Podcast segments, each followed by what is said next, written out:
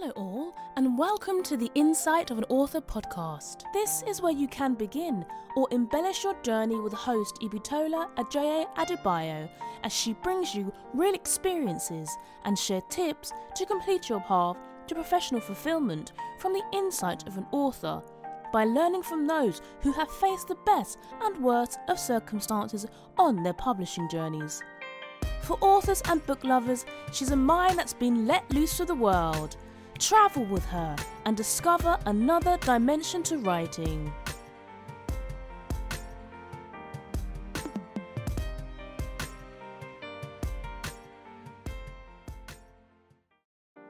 Welcome to the Insights of an Author Show, Episode 7. I'm your host, Ibitola Ojoye Adebayo, and I'm an award-winning author of the Acceptance series. On the show with me today is also my co-host, Blue Levell. Say hi, Blue. Hello. As you may all know by now, the aim of the show is to bring to you insights from authors and publishers all around the world. Last week I stopped at Louisville in Kentucky and brought to you an interview with Ronnie J, who from humble beginnings to a successful marketing professional, Ronnie J strives to bring issues to the forefront that repeatedly trouble young black girls on their path to personal success. If you did get the opportunity to catch this episode, I hope you were able to take away useful tips to use as you went about your week. Please note, if you missed any of our previous episodes, you can still catch up by visiting my website, which is www.ioadebayo.co.uk or our channels on SoundCloud, iTunes, YouTube and Stitcher. On this week's episode, I'll be covering our topic of the week titled Blue Is creativity a genetic trait? Right. Also this week, um, our stopping gap is Hawaii, where I'll be bringing you an interview with Roy Huff. Roy is a research scientist, author and teacher who overcame the hardship of a family plagued by severe poverty and mental, illness. Um, so, so that's basically what we'll be covering today. As Blue said, our topic of the week is create is creativity a genetic trait? Yeah, I don't know if there is a yes or no answer to that, and you probably do because you decided on the topic. But I'm gonna get I'm gonna guess that the answer is yes, but not completely reliant on genetics. I'm gonna have a guess that it has to do with your upbringing, but I'm sure you know. Exactly. Okay. Many, yeah, exactly. Many people have debated. Many people have debated whether creativity and the creative thinking is inherited um, trait or a learned trait. Um, and I've kind of pulled out uh, research and content from both sides of the fence. So yeah. So in a way, is creative talent, be it a novelist, musical or artistic, something that you're born with or is it something that anyone with practice and dedication can acquire? So the first research I pulled up um, is um, the University of Con- um, Cornell, um, some scientists there two years ago found that individuals who are artistically creative has a specific genetic characteristics that, that, might, that may enhance their creative ability. So the idea that uh, we're connected to our individual creative talent through our personal genetic build can be a very scary concept for some and a quite exciting concept for others. What do you think? Some people I, kind of it excited. doesn't really bother me either way. I, I don't I like to think I've, I've I'm at least average in my creativity, so and in the end it's not gonna it's not gonna blow me out of the water whatever the answer is. Mm. I with with me, I think I might have. I believe I've inherited inherited some part of me, some my creativity. I've inherited it from my my mum, but I also think I, there's some stuff I've learnt along the way. I yeah I don't I don't know if um, like when I think of my parents I don't think of creativity. Um, I mean my mom she quilts and that's that's got to be something, but um, that's not what we spend a lot of our time doing, doing creative things and whatnots. So Mm-hmm. I, I like to think my most of my creativity comes from having to find out what to do when I was bored. It comes from boredom. Um, so a, a lot of my upbringing. Um, like some of us might believe that because our parents weren't creative or artistic, that we simply will have little talent in the, these areas as well. However, creativity is found to run deeper than one generation. Um, creativity. When I think of my grandparents, um, I Sometimes I still think of quilting. I still think of quilting. So does your does your grandma quilt? she does. My grandmother and my mom quilt together. Uh huh. What about your sister? She's, I mean, she's nine, but you know, Okay. only two more years until she's quilting, I guess. Like, um, I came across an interesting example um, on the uh, zazenelife.com website. And basically, um, on this website, they were talking about Mozart and his lineage. Um, his lineage. lineage. Yeah. Mozart uh, was the son of Leopold Mozart, a German composer, uh, conductor, educator, and violinist. Uh, and apparently, after some research, it was found that Mozart family family's creative and artistic momentum didn't fully come into swing until um, Leopold stepped into the picture. So he was born in November ni- um, 1719 um, to um, Johann George Mozart and Anna Maria Sulzer. So um, George, uh, who's a bookbinder, and Anna, which is which is well, very little is known about Anna other than she raised eight children. Their relatives in the Mozart family were all labourers, including bricklayers and farmers. So it seems that it wasn't until Leopold, uh, Leopold, who sang in the church choir, that the creative forces kind of hit home. Um, and so after Leopold, uh, after Leopold, Wolfgang Amadeus had eight children, for whom over half were verified music, musically inclined. Well, so this kind of paints a picture if creativity hit a critical mass after Leopold propelled by Wolfgang. So literally it looks as if it skipped his grandparents, well, because his grandparents were bricklayers and um, bookbinders, and it kind of jumped onto his dad. So that's basically looking at it in the genetic part of part of things. Um, yeah, interesting. I never researched. I came across was Frankenstein. Have you you you've read the Frankenstein? You've read the book Yeah, yeah. Um, well, I'm not sure if I've read the book. by Mary She- Shelley? Definitely haven't read the book, but I have What- seen the cartoons. So, Right. Um, there was an art. Well, there was an article published last year by the by the Atlantic, which uh, which was titled "Can Creativity Be Learned?" Uh, and the author um, um, cited an intriguing tale of a budding 19th century writer. The article tells the tale of Mary Wollstonecraft Godwin, who later infamously became Mary Shelley. Uh, she woke up um, uh, frightened at 2 a.m. on June uh, on June 16, 1816, after having quite a vivid dream, which showed her terrifying visions.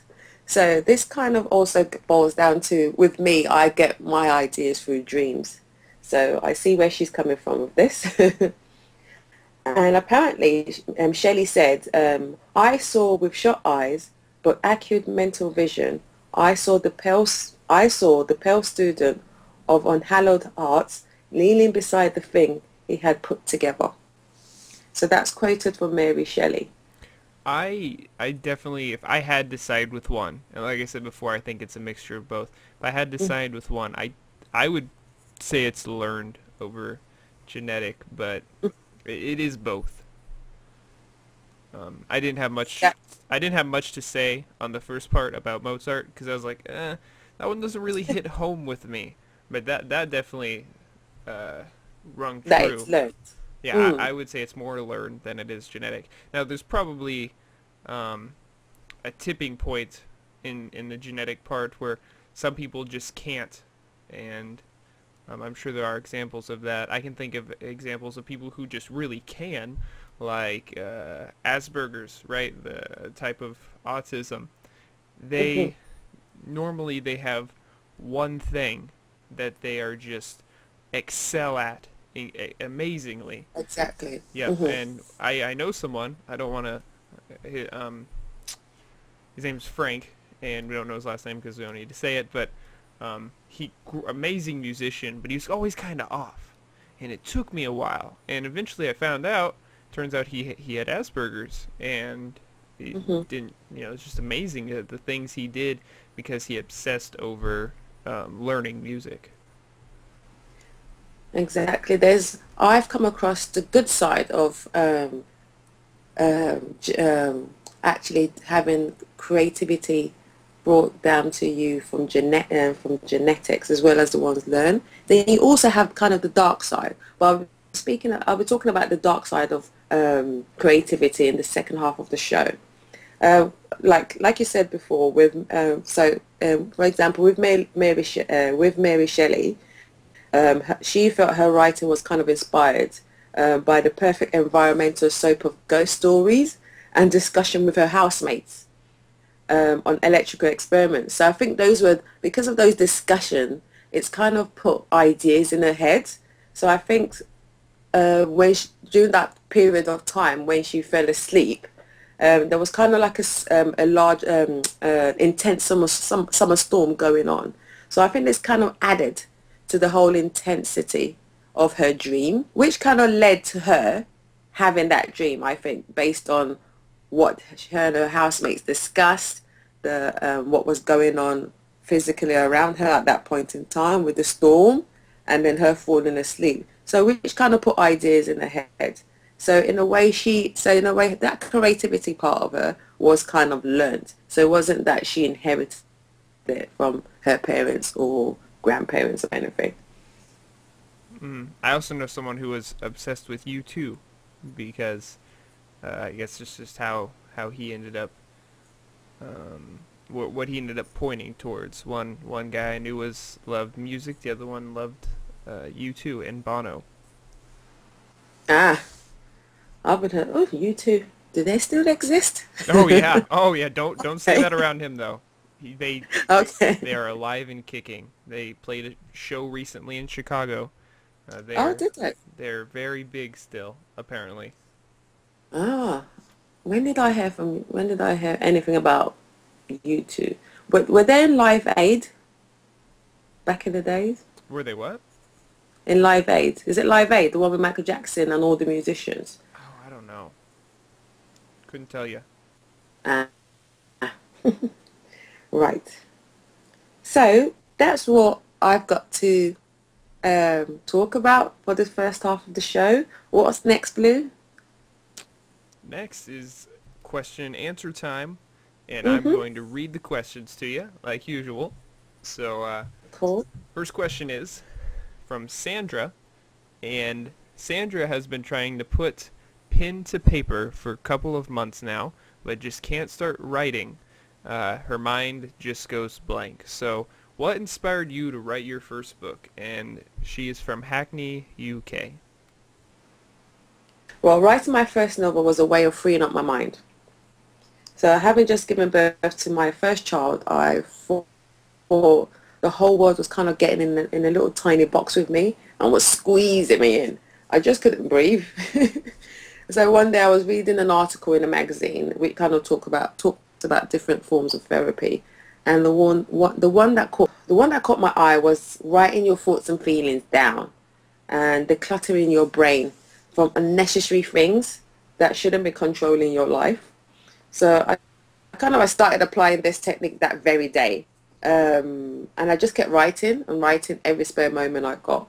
By the time I kind of reached chapter nine of acceptance, um, I couldn't believe I was actually writing a book. So I, in a way, it helped me as a thought. It helped me start, start feeling a bit better and I felt lighter. So it was quite an intense process. So my readers, um, the positive feedback I've had received since publishing my first novel, Acceptance, were the, also the ins- inspiration behind the second novel.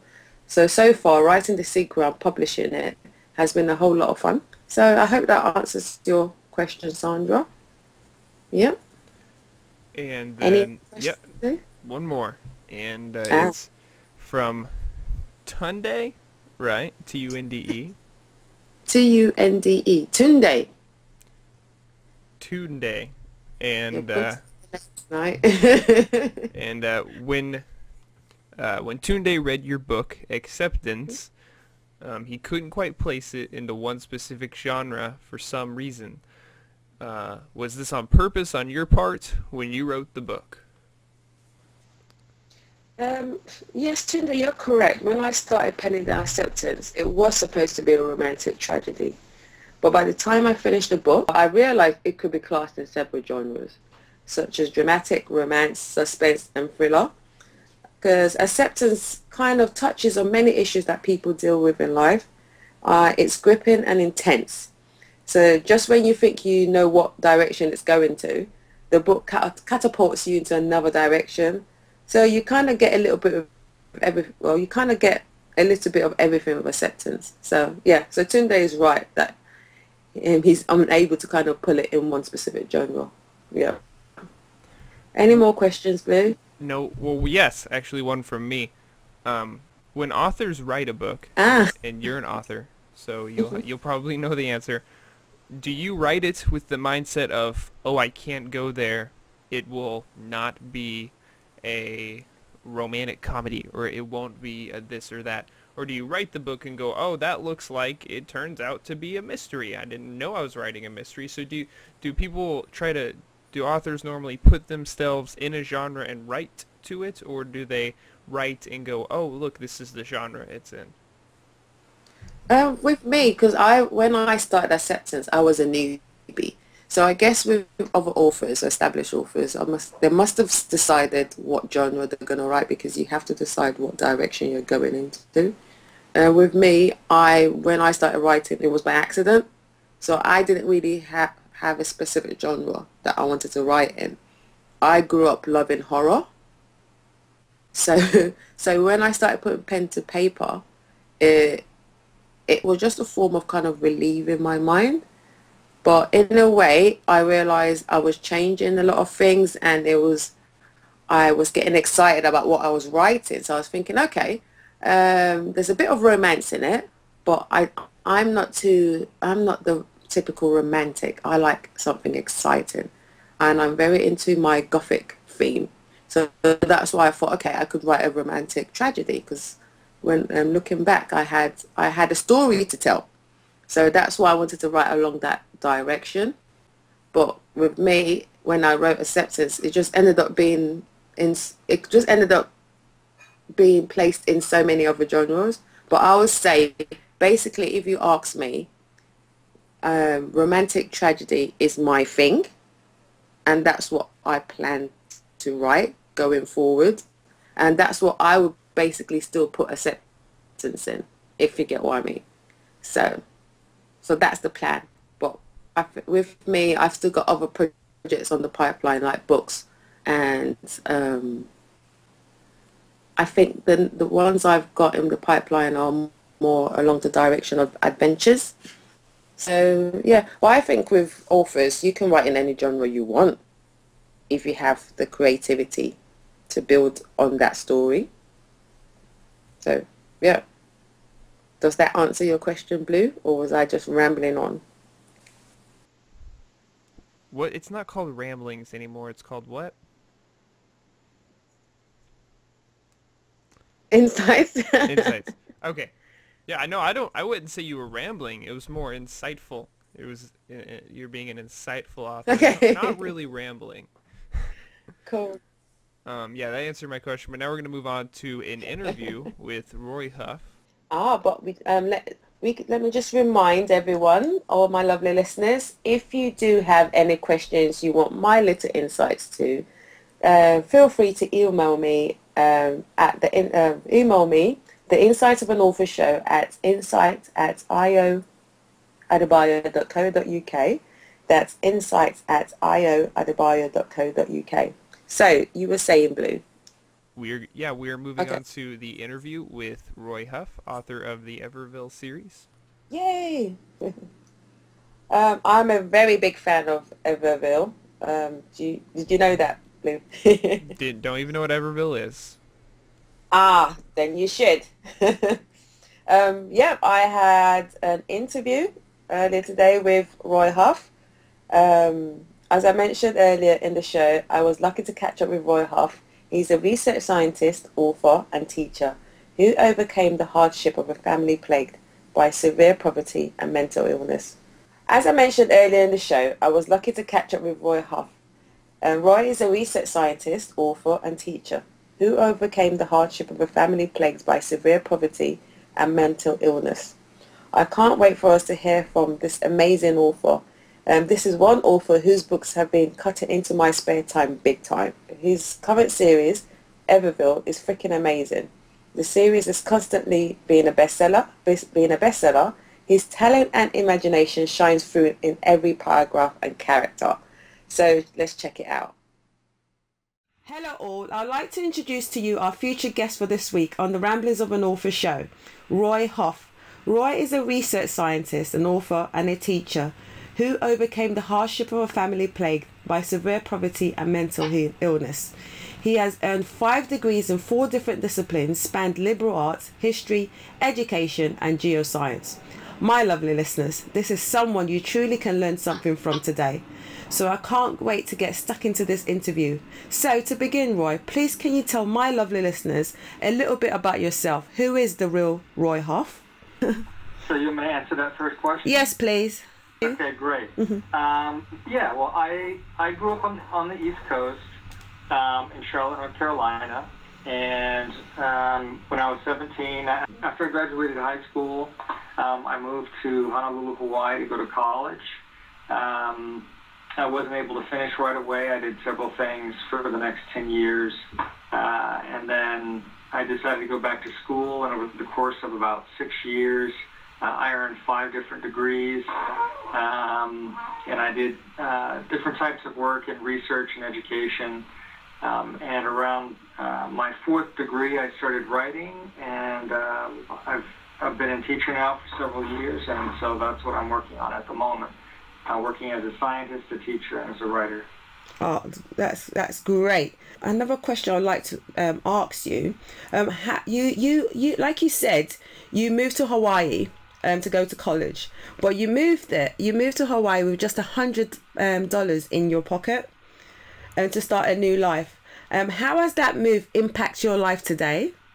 Okay, so you were saying. Okay, so you were saying how how did uh, moving to Hawaii with a $100 in my pocket impact my life today? Mm-hmm. Well, um, it, it made me work really hard. Uh, that's the big thing. You know, I didn't have a lot of uh, money. I didn't have a lot of connections. Um, and I had to figure things out on my own. Uh, and I kind of got a jump start on that in high school, um, just the, the way that my situation was. So I wasn't really afraid to try to do things on my own um, and to take risks. Uh, but I, I, I really had to, to rely on myself and to figure things out and just to try as hard as I possibly could. So it helped me develop a lot of uh, patience. Um, it made me um, spend time thinking about uh, and planning about um, what I wanted to do. Uh, so I think uh, that it's, it's actually been uh, a benefit to me um, in my life. Wow. And um, I don't know if you've got kids. It's um, what you what that life lesson you've you've you've learned along the way. How has it impact on you teaching your kids if you've got any at the moment? Is it something you is it something that's a turning point when it comes to, the, to your kids and how you've laid down that life lesson to them how to work hard for what they and um, what they need in life? Uh, yeah, actually, I do. I have a 16 year old daughter. Um, so I, I, tell her all the time um, the challenges that I've had to face in my life. Um, and, you know, sometimes you, you, hope that they actually, um, you know, learn those lessons that you're trying to teach them so they don't have to go through uh, similar challenges. Mm-hmm. Um, but I think for me, um, I did benefit from not having a lot. You know, a lot of people, um, my daughter knows a lot of people who have a lot of money, and she a lot of times expects to get things easily without mm. having to work for them. Uh, and she doesn't see uh, sometimes how uh, most people have to live uh, and struggle. And so, you know, I mean, I'm always trying to impart to her um, those lessons. You know that um, you have to take responsibility for your life, um, and that you know there, there comes a point where you can't blame other people for your choices, and you just have to, to push past um, the issues and challenges that you face, uh, and use those challenges as an opportunity to develop a character and skills that you wouldn't otherwise learn. I, I totally agree. Um, I've got three kids. With my eldest daughter, I keep telling her, Mummy's not a bank. You need to work for what you want, like Mummy did. So I tend to kind of give her little cures to do for her to earn, you know, something in return. So kind of, you know, use her mind, work to get what she wants, not just expect things for free. So I totally agree with you. Um, another question I would love to ask you, and it's this: um, the Ever uh, the Everville series, which is your current publications, captured my attention on Instagram a while back when I came across the amazing cover for the first book, the first pillar. Uh, the fan- fantasy is my favorite genre to read. So when it comes to the cover of my fantasy books, I um, the book cover must be talking to me in some way for me to even bother to pick it up. Uh, but when I saw the first pillar, I felt I, I felt the book cover was talking to me, and I was kind of mesmerized, and I wanted to know a bit more. And luckily, you were offering a free download. Um, there was a promo promo going on on Instagram, and I downloaded it that day, and I was hooked. I'm just telling you, I was hooked that day. And my question is this: What um what made you decide to pen down the Everville series? Well, um, I was actually working on um, my fourth degree, and mm-hmm. I had to take a um, an English class. I was taking a creative. Um, I was take. I was doing a creative writing paper for the English class, and um, the paper that I wrote was called Everville, mm-hmm. and it was just a three-page paper, and we had to. Part of the assignment was to share with other people in the class um, the, the paper that we had written and to get uh, criticism from them uh, to help improve it. Um, and I had several people said that they, you know, they read it and they would like to read an entire book about Everville. And I just thought to myself, you know, I, I could do that. I don't see any reason why I couldn't do it. And so that was the reason that got the idea in my head to actually make a book about Everville. So the first chapter was actually a paper that I did for mm-hmm. my degree in school. Wow. Um, the series, to be honest, um, could actually sta- um, could actually be standalones. I've noticed, even though they kind of refer to the back to the characters in the previous uh, books, they still kind of go as standalone standalone books. So um, I I think the books are amazing. um, another another question I would love to ask you is this. Um, Right, having read the first three installments of the Everville series, and now been, uh, I was literally looking forward to the fourth book, and I was kind of um, going through my Instagram like usual, and um, one of your posts came up, and it came, and the fall, uh, the fall of Breaking Bone was out, which is number four. Um, which is the latest series. So I must say it was worth the wait. Um, I like, to be honest, I like the unique and the creative premises you kind of put into the two worlds, um, namely the Eastern Fall University and the New England, in New England and the magical Everville. So with with the protagonist, my hero Owen Sage, um, as he travels between the two worlds. So in a way, there's no surprise that Everville, Everville series is constantly uh, being a bestseller, uh, because the talent and the imagination um, shine kind of shines through every chapter and you know literally i'm i feel as if i'm falling into the world every time i read the book so can you please tell me what the new part in breaking this new part the breaking bone series the fall of breaking bone what is it bringing to the table for our protagonist owen sage okay well i don't want to give away too much okay but, um, he he he finds a little bit more about his history mm-hmm. um, and why he uh, has been chosen, if you will, to go on his quest. so that's one of the big things. So he finds out a little bit more about his father, the history of his father, um, and there's some other characters that also um, find out a little bit more about themselves as well. Um, there's a little bit more uh, gray, I guess you could say, that's that's thrown into the mix in terms of who the bad guys are and who, who the good guys are. Um, there's a little bit of historical fiction that's thrown in there for good measure. So I think there's a lot of interesting things um, that that people will find uh, in the Fall of Brackenbone. Oh, great. I, I, I totally feel all my listeners should check your books out on Amazon. Um, I've got all the series on my Kindle, so really excited. our topic um of this our topic of this week is um because we cover a topic for the week, and it's for this week is is creativity a genetic trait? Do you uh, do you agree with that or disagree with that, and why?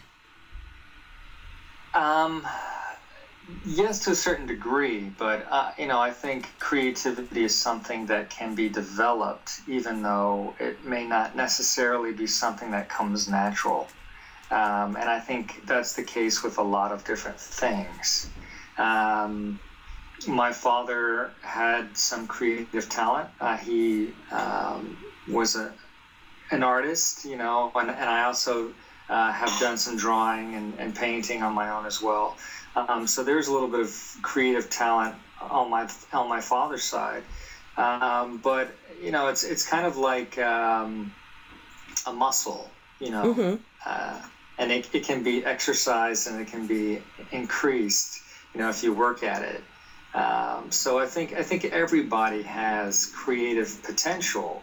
Uh, I think it comes it comes down to um, practicing that and learning that. Um, and th- there's also um, techniques that can be learned. Um, so it's it's it, it uh, some of it is you know purely creative, but there is also uh, certain things that you can learn um, even if you think that you don't necessarily have any natural um, creative skill. Yeah, I totally agree. I've got three kids with my eldest. I've noticed um, when it comes to her formation of words and writing formation of stories, I've realized she's gotten that from me, which is quite strange compared to the other two. She's the one that's gotten that from me, and I didn't. I personally didn't actually realize it was a genetic trait, but her interest in stories and everything is the way I was when I was quite young. So I kind of tried to develop that in her since I've noticed it. Uh, so yeah, and she's she's read the first pillar. She's nine, and she's actually read the first pillar, and she loves it. That's for my nine-year-old daughter. Stamp that. um, and always finally, I just want to ask, what is next for Roy Huff? What should we expect after? I know we've just got book four. Is there is there another part coming in the near future? um, yes, absolutely. I'm I'm planning on doing four more books in this series. So yes. um, there's there's, there's seven pillars of truth, and I'm gonna split the um, the last pillar into the seventh pillar into two parts. Um, so I'm uh, hopefully I want to get um, uh, the the fifth installment out uh, sometime um, next year, maybe a late spring or early summer. But I have started to write um, another book, and I have a couple of books actually that I'm I'm working on ah. and I have several other ideas. So um, I'm working on a. Uh, I'd like to do a, a dream series, um, a, a kind of urban fantasy science fiction uh, story about um, a high school uh, boy who uh, can't control his dreams. Um, Cool. so it's it's kind of it's. There's a little bit of Inception there if you've seen that movie. Oh yes, I've Uh, seen it. Um, but but I, I, think it, it it's going to be different, and, and I it'll it'll have a little bit more of a positive spin. I think. Uh think. huh. Um, and then there's a couple. I'm working on um, uh, a, a futuristic sci-fi um, novel as well. I'm still trying to get down the specific storyline that I'm thinking about. But what I would like to do with the science fiction is something that I've seen similar with a, a movie that just came out, uh, produced by Ridley Scott, with The Martian, um, and that's a positive outlook in the on the future. You know, I grew up um, watching Star Trek and, and all of those um, those shows, and one of the things that I did like was that you know you did have uh, in the traditional classic sci-fi, um, you had a positive vision of the future. Mm-hmm. And you know now there's you know the, the dystopian genre is really popular, but I think it's kind of taken away to a certain degree from that classic kind of sci-fi genre. Uh-huh. So I would like to do something in that vein, um, uh, futuristic sci-fi um, novel. Um, so that's something that I'm looking at doing. Um, as well as the Dream novel or Dream series. I haven't decided if it's going to be a, a single book or a trilogy, but those are two ideas that I'm that I'm working on. I am excited already, especially especially the Dream series. I I'm excited. Um, I noticed you've got a science background. Yeah. Does that det- has that been the determinant in the genre in which because it kind of looks like it has the uh, the genre in which you've decided to write in. So your background, your background, your educational background, and what you've studied is as that's Uh, you know. I, yeah. I think I, I it's definitely made a, a big impact. I mean, Mhm. I and it's not just science too. I mean, I I love science fiction. I mean, I'm a huge Mm. science fiction fan. You know, I mentioned that I've seen Star Trek. I've seen every single episode of every single series and every movie probably several times. Uh, and I, I I watch every single science fiction TV show that comes out. You know, I mean, I've gone through them all down to the point where I'm looking up, you know, the kind of B minus grade ones, not just in the U.S., but you know, in, in Australia and Canada, and New Zealand, and, and the U.K. and all of those. Wow. Um, so I have a pretty good, uh, exhaustive um, idea and, and uh, uh, you know about the genre. Um, and I love fantasy too. You know, I love fantasy. I'm a huge Harry Potter, Lord of the Rings fan. hmm Um, I, I was really when I was in high school. I read uh, a series called the Prydain Chronicles, which I really loved. Um, so anything in those two genres, I mean, I just I really enjoy. Um, but I'm not I'm not preventing myself or, or keeping myself from writing in other genres too. hmm Uh, you know, I, I am considering branching out into uh, more mainstream um, action, mystery, suspense. Uh, so those are something, uh, some things that I'd like to to work on in the future as well. That would be cool to see, to kind of see your interpretation on those side of things because we know you we know how well you're doing with the fantasy genre. It's like I'm I love the Everville. You don't understand how much I love the Everville series. um, when it comes to um, how do I put it? The Everville series now, and you've got all these adaptations going around. I'm really hoping Hol- Hollywood has their eyes on this, on this Everville series, and Well, don't butcher it up. my- I, I do have a good agent. You know, his name is Peter Miller. Um, he's helped get uh, big time Hollywood actors Mm-hmm. um, films to produce. Uh, uh, he he helped, he actually got a film uh, produced for uh, Tom Hanks. Ah, Um, so he's he's a huge uh, he's a huge um, um, agent out there. So um, he has been in talks with different people. I know he's talking with different publishers and different things. So it's definitely something that um, we're we're trying to get into the works. And so it's just you know it's just a crapshoot about whether you know something actually you know um, gets pinned down or not. Oh please, please, please do. And the only thing I will ask, don't let them change anything. Uh. I hope you're part of the creative process, please, please, please, because sometimes they can mess a lot of things up. Don't let them change anything. I love it as it as it is. So who do you see if it does become if it does come on the big screen, who do you see in this day and age that could play Owen Sage? Ah, that's a tough question. You know, I mean, I, I, I there's there's several actors that I like, but uh, I think that the I think Owen might have to be a completely new actor, someone who's relatively unknown. Mm-hmm. Um, I mean, I could see the supporting cast being people that are that are well known. but uh, I think I think it would probably work better with someone who's not as well known. True, understandable. Yeah, I, I, I literally can't wait. When I read it, I envision it in front of my TV. so I, I just can't wait. So, Mr. Miller, please, we want it on the big screen.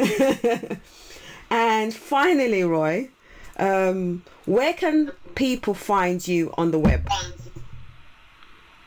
Oh, okay. Well, I'm I'm everywhere. They can find me on Goodreads, Uh-huh. um, on Facebook, on Instagram, Yeah, where I found you. on on Twitter. Um, I have my website owensage.com. They can visit there, Mhm. uh, and then I have all of my social media links on my website at owensage.com. Um, and I'm actually running a promotion now. I just started it. Um, you, you can enter to, to do uh, different things. Um, tweet my tweets or retweets, and then you can get entered to win a $225 Amazon gift card. Cool. Cool. Are you listening, my lovely listeners? Um, once again, I would just like to thank Roy Huff for joining me today on the Ramblings of an Author show. And Roy, I wish you every success in the future. And I've got my literally got my fingers crossed here to see the Everville series on my screens in the Odeon Cinema over here in the UK. I can't so wait. much. So thank you so much, Roy, for taking the time out um, to come on my show. So hope to see. I'll be coming for. Um, hopefully, if you do kind of come to the UK, we I would love to have you in the studio. Is that a yes? just there, just there um, 2012, right before the Olympics. I, actually, I was in London in Ah. 2012. So, like, I, I would like to visit there again. Oh, lovely. I hope so. I've got my fingers crossed so I can have you on my sofa with me on a one to one. That would be so, so lovely. But thanks again, Roy, and hope to speak to you soon in the near future. So take care. Bye. Thank you. Bye. Welcome back to the Insight of an Author show. Um, I am I am your host Blue Levell here with Ibitola, and in this segment of the show, we'll be giving you some facts about books and reading. Yep. So whether you read by a Kindle, or an app, or any other device or hardcover, here are some facts of interest every book lover will want to know about. Um, my first one today, Blue, is um, did you know one in five adults around the world cannot read or write, with the highest rates in South and West Asia and Sub-Saharan Africa? How many? One in five? Adults, yeah. Huh. Now I didn't know, but I believe it. Mm, mm. I totally believe that. Okay, I've got a fact. 17 of the top 100 Kindle books in 2012 were self-published. And you were self-published, so that's I thought that uh, pertained a little bit here, and, and the number gets higher each year, and that was that's from MediaWorks.io. All of my Because facts will be coming from there. Because uh, people are finding it finding it easier to publish their books now and not going through the long-winded process of having an agent like over here in the UK. I don't know how it is over there in the US, but over here in the UK, going through agents, and then if the, is you, you only go through onto the next step if the agent likes your book or not, your manuscript or not. If the agent doesn't like your manuscript, then it's rejected. So you never pass that hurdle unless you find um, you get an agent that actually likes the first three chapters of your book and then requests to see the whole manuscript. But with self-publishing, you can just do it and then put your book out there and just then see what people think. And yeah, so I think um, self-publishing is a lot of fun, uh, and I, I'm thanking God I came across it. So I've not regretted it. So I'm yeah, still quite we'll, happy. we'll see how long that trend continues, though, because once everybody starts doing it, it's it's going to get mm-hmm. saturated, and Yeah. a, f- a few are going to rise to the top.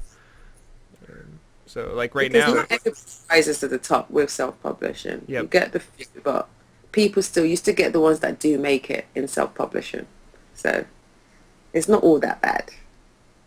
It depends how you go about marketing your book and a whole lot of other things. Yeah. Another key fact I came across, um, as well as being a real species of scorpion, a book scorpion is someone who's hostile to books or learning. The phrase is the phrase was first recorded in 1649 in a work work by poet Andrew Marvell. That's funny. A book scorpion. Yeah, I'm gonna use that term from now on. It and only and I'm not gonna explain it to people, so they'll not know if I'm saying a good or a bad thing. A good Eventually they'll go look it up. It is predicted that within three years, 75% of books will be sold online and only 25% in regular bookstores. yeah, everything's going online now. Yeah. The whole digital age, methinks. I, I think it's the digital. It's taken over. It's forever. It's not even the age. There won't be another age. It's just the digital. But, uh, you never know. We can, might, you never know. I don't know what's next. the future brings, you know, the future could bring us starting from scratch. Nobody knows the future. but I think right now, yet we're in the digital age. And it's a lot easier to go online and just order your books than going into a bookstore, to be honest. Yeah, I, I mean, I personally, I go to a library, and you know, I don't know how often they update their books, but I don't think they're buying very ma- many new books either. No, I think I think the number of people going to the library has definitely reduced. Yeah, if- definitely. If I need a book though, I'm at the library. Mm. But we've got apps now like Kindle and all that um, Kindle that you can actually read um, books off on no book off off your apps and stuff. Yeah, So- but you have to pay for it. Just- No, you can get free downloads. So not all books you pay for. Some sometimes you might be lucky to get have a free download of books. So it's still well, it's still well for. I still like the whole physical appearance. The whole. I still love touching books. I love the feel of the paper. So sometimes I love going to the library and just sitting down in the corner and reading books. You know, so yeah, that's just me. I, I Um, love the experience of going to the library, and you know, on the internet you can find any book, right? But at the library, you you you're like, okay, I'm I've got to go to the science fiction section. So that already narrow that already narrows it down every single book in the library, and you're at like 10% of the books in the library, and then you're like, okay, I want this kind of science fiction book, and it narrows it down, and you you end up with like three or four that you like the cover of, and then you have to choose, and you start running out of time. You're like, oh man, I don't know which one I want to read. And so you just choose one and you read it, and it, it turns out good. I just I love that. Yes. I always love that feeling of like I don't know which one, and, and just you just grab one because you have to make a you also- decision. Do you determine the books you will read based on their book covers? Like Well, more. I, okay, so if one has a really good book cover, Mm-hmm. um, I'm gonna notice it and read the summary. Um, you know, the little teaser. I'm gonna read that on one that has a good cover than on one that yeah. one that doesn't. Kind of like uh, Gary Paulsen always has great covers on his books, um, which is what drew me to them at first. And then I would read the description and want to read the book. Mm, mm. Totally agree. That's that's me through and through. Oh, another um, fact I came across: the Japanese word tsundoku. And do you know what it means? Oh man, I know what seppuku means, but that's it's completely different. What's what does that mean? Pretty sure that's ritual suicide. So Is it? yeah, where they fall on their swords, right? For, ah, for their don't know. honor, for their family's honor. You've never heard of that? No. Okay, tsundoku. I does it mean? I, I don't know. No idea. S- soup, like a soup of words. Uh, the Japanese word tsundoku means buying a load of books and then not getting around to reading them. That's quite funny. Um, another fact I came across is the most expensive book in the world costs, in theory, 153 million euros and is only 13 pages long. What is what is it? The Norwegian translation of the Mr. Men book, Mr. Bump, it's called Her Dump, Dumpy Dump. oh, God. Um, oh, I came across another one. Um, another word for um, plagiarist. Do you know what that word? Is? What, Yeah. Do you know what? Yeah, I know it is. Is it thief? Like I, I don't know. Is it what? Is the other word thief uh, as a synonym? You would think actually, isn't it? Another word for plagiarist is brain sucker. the words, the words first, the word was first recorded in print in 1781 and was in reference to booksellers. really strange, isn't it? Hmm. So now we're going to go back to is creativity a genetic trait? And Mm. somehow we did not go over everything before because you've, No. got, you've got more on it. Yeah, I've got the dark side of things now, the dark side of creativity. And because psychologists have established a link between mental Ill- illness and creativity, uh, but they are still kind of piecing together the mechanism that underlie it. Uh, there was a, there's a celebrated Norwegian artist called Edvard um, Edvard uh, Munch. Um, his life was fraught with anxiety and hallucinations. Uh, the painter, he died 70, year, 70 years ago today, and he created one of the most recognized masterpiece, masterpiece in history, which is the Scream. Uh, and this came, the idea of the, this painting came to him in a sinister vision as he stood on the edge of, um, of, of, what's it called? As he stood on the edges of Oslo Fjord, Oslo Fjord. I think that's Norwegian for something. Yeah, you, you definitely hear about now that now that you say it, I, I, I that does make so much sense because you hear with Edvard and um, uh, Van Van Gogh, right? He uh, um, you, you read stories and and about how he was tortured and and all, like not actual physically tortured, but mentally, and nobody liked him, and, and he had all these issues and. He did the Starry Night is I, I would say this is his most famous one, and he, he did many others. Um, so yeah, now that you say that, that does. And uh, who's another one? Um, there's there's a author who reminds me of that. Maybe it was Poe. Poe. Poe, the author. Edgar Yeah. Allan Poe. Exactly. Yeah. You also hear a lot about him being uh, not exactly sane. So Yeah, I think, but wasn't that due? Because I was watching a documentary on that the other day, and that was ba- that was I think most of his problem was his father leaving, and also his um, mother being too kind of. She was obsessed and kind of choked him in a way. Do you get what I mean? And I think his granddad was the one that kind of brought him up. 'Cause he went over to his so was granddad, it but genetic very- or learned? I think it's because his dad. His dad went mental, didn't he? His dad was in a mental home. I, I couldn't tell you. I, I knew his, his family. There's a lot of issues.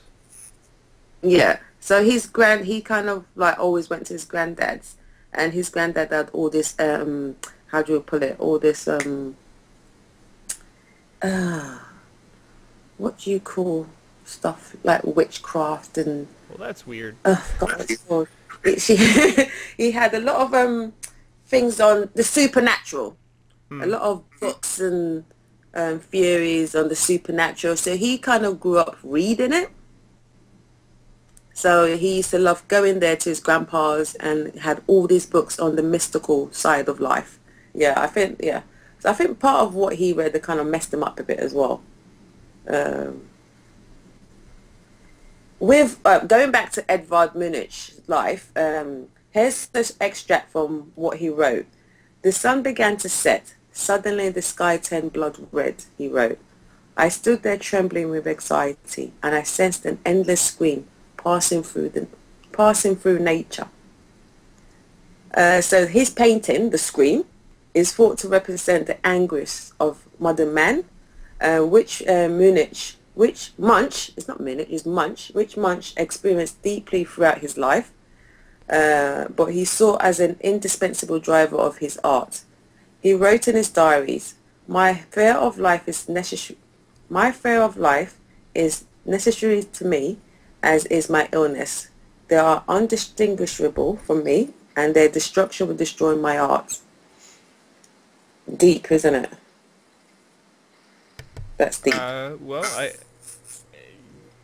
Yes, I'm sure it meant something to him. That kind of just sounded like a flow of words to me. Um, Um, another person was Vincent van Gogh. yeah, yeah, Van, yeah. That's what I said earlier. The Van Gogh. Ah, Van Gogh.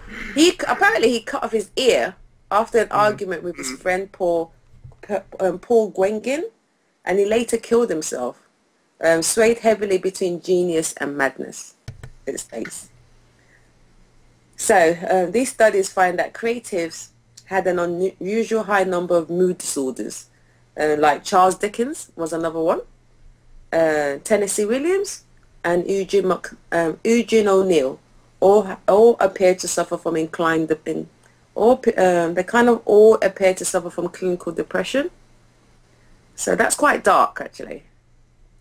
So I'll leave my lovely listeners with my final note for tonight. Uh, we all let our brains kind of go on an automatic pilot and we fail to nourish our curious nature. Do not let your creativity go dormant from not being properly exercised and move beyond thinking of creativity as a trait exclusive to children or artists. Instead, embrace your capacity to think creatively, innovatively every single day. So, well, that's a wrap for me, Ibitola Ojoye Adebayo. I'm my co-host Blue Levell. Like I said, one of the aims of our show is to give you some helpful tips that you can apply throughout the week to your own life as a writer or publisher, or as a book lover. The show is also here to bring you insights from authors and publishers all around the world. We look forward to sharing more next time on the Insight of an Author podcast. Apart from our, apart from getting our show via audio podcast once a week, we'll also be having a special guest in once a month, which will be broadcasted visually to you right here at our studio. So stay tuned, you don't want to miss that one. You also get to see the face behind this voice. So bye bye for now. You've just experienced the insight of an author podcast, where you've hopefully gathered some helpful nuggets that you can apply to your own life as a writer or author, or even seen the journey your favourite author may have taken to get your favourite book onto your bookshelf. Inspiration is key to continuing your writing journey, and as long as you stay plugged in to an inspiring source, you can be successful in whatever endeavours you seek. We encourage you to give us a positive rating and subscribe to our podcast so you can stay connected and discover more experiences and tips to make your writing journey complete. Lastly, head over to www.ioadebayo.co.uk for follow up notes so you can apply throughout the week until the next episode.